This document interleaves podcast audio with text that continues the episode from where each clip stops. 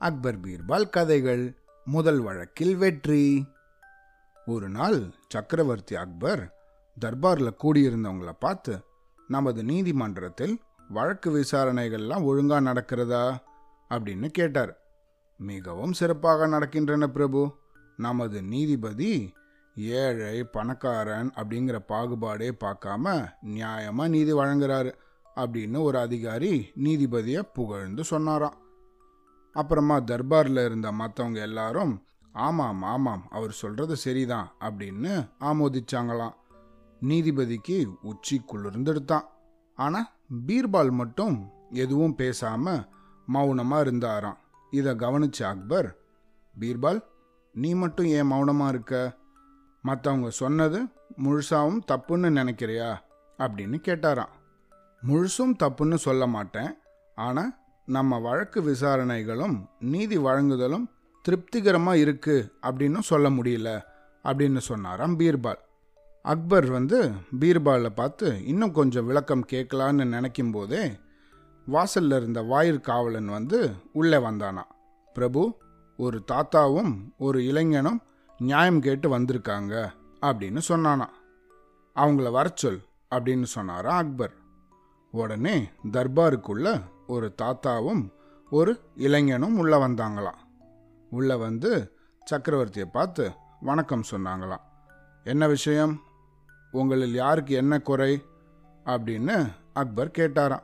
பிரபு என் பேர் அப்துல் ரஹ்மான் அப்படின்னு தன்னை அந்த தாத்தா அறிமுகப்படுத்தினாராம்.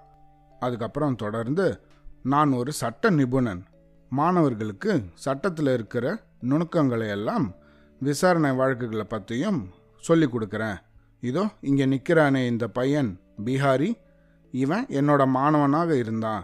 இவன் மேலே தான் நான் குற்றம் சாட்ட வந்திருக்கேன் அப்படின்னு சொன்னாராம் அந்த தாத்தா.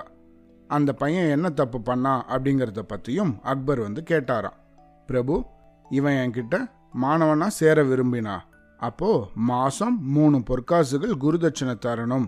ஒரு வருஷ காலம் சட்டம் ஒழுங்காக படிக்கணும் அப்படின்னு சொன்னேன். ஆனால் இவன் தான் ரொம்ப ஏழை அப்படின்னும் தட்சிணை கொடுக்க முடியாது அப்படின்னும் சொன்னான். படிப்பு முடிஞ்சதும் வழக்கறிஞனாகி முதல் வழக்கில் வெற்றி பெற்று அதுக்கப்புறமா முப்பத்தாறு பொற்காசுகளையும் ஒன்றா சேர்த்து தரேன் அப்படின்னே வாக்களிச்சான். அதை நம்பி நானும் இவனுக்கு ஒரு வருஷ காலம் பாடம் சொல்லி கொடுத்தேன். இவன் ரொம்பவும் கெட்டிக்கார பையன் அப்படிங்கிறதால ஒரு வருஷத்துலேயே ரொம்ப சிறப்பாக சட்ட நுணுக்கங்களை எல்லாம் நல்லா கற்றுன்ட்டான் நானும் இவன் வழக்கறிஞனாகி முதல் வழக்கில் வெற்றி பெறுவான் அப்படின்னும் என்னுடைய தட்சணையை மொத்தமாக திருப்பி கொடுப்பான் அப்படின்னு நம்பினேன் அப்படின்னு சொல்லி நிறுத்தினாரா அந்த தாத்தா. இப்போ பணம் தராமல் ஏமாத்துறானா அப்படின்னு கேட்டாராம் அக்பர்.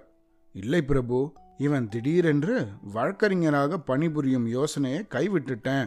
அந்த தொழிலில் ஈடுபட போவதில்லை அப்படின்னு சொல்கிறான் உடனே அக்பர் அந்த இளைஞனை பார்த்து எதுக்காக உன்னுடைய உத்தேசத்தை மாத்திண்ட? அப்படின்னு கேட்டாராம்.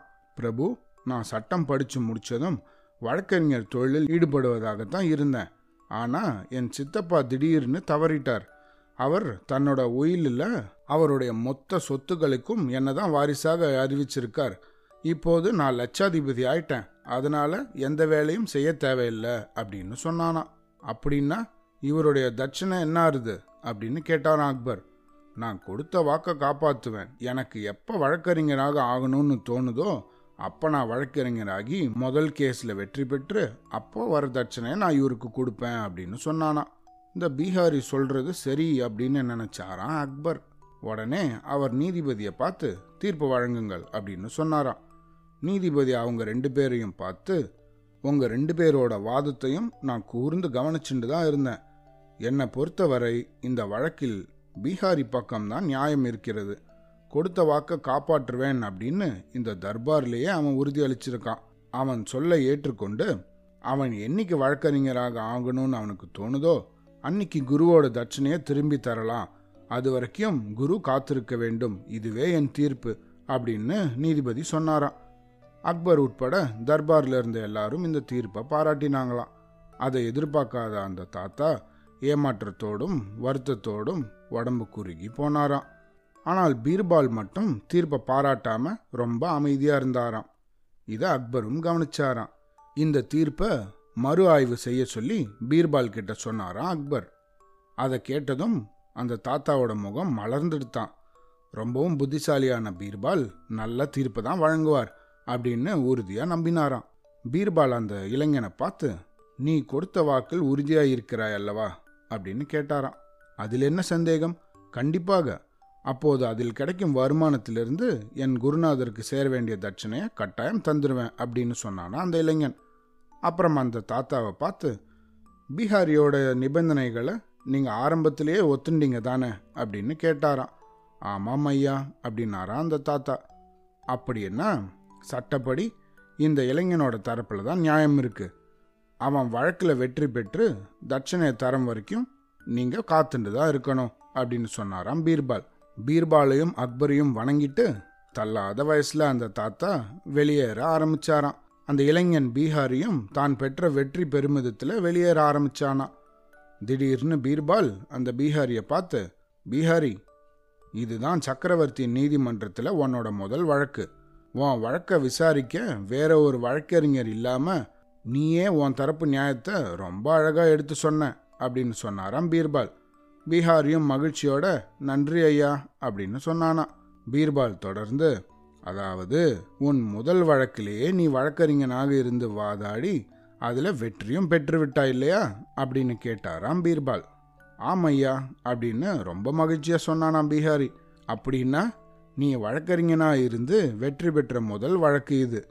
நீ வாக்களித்தபடி குருதட்சணையை உன் குருக்கு இப்போவே கொடுத்துரு அப்படின்னு சொன்னாராம். ஒரு கணம் எல்லாருமே தகைச்சு போயிட்டாங்களாம். மறுகணமே கைத்தட்டி ஏன்னு ஆர்ப்பரிக்க ஆரம்பிச்சிட்டாங்களாம். அந்த தாத்தாவும் பீர்பாலுக்கு மனசார நன்றி கூறினாராம். அக்பர் பீர்பாலில் ரொம்ப மகிழ்ச்சியோட பார்த்து கட்டி தழுவிண்டாங்களாம். அவ்வளவுதான்.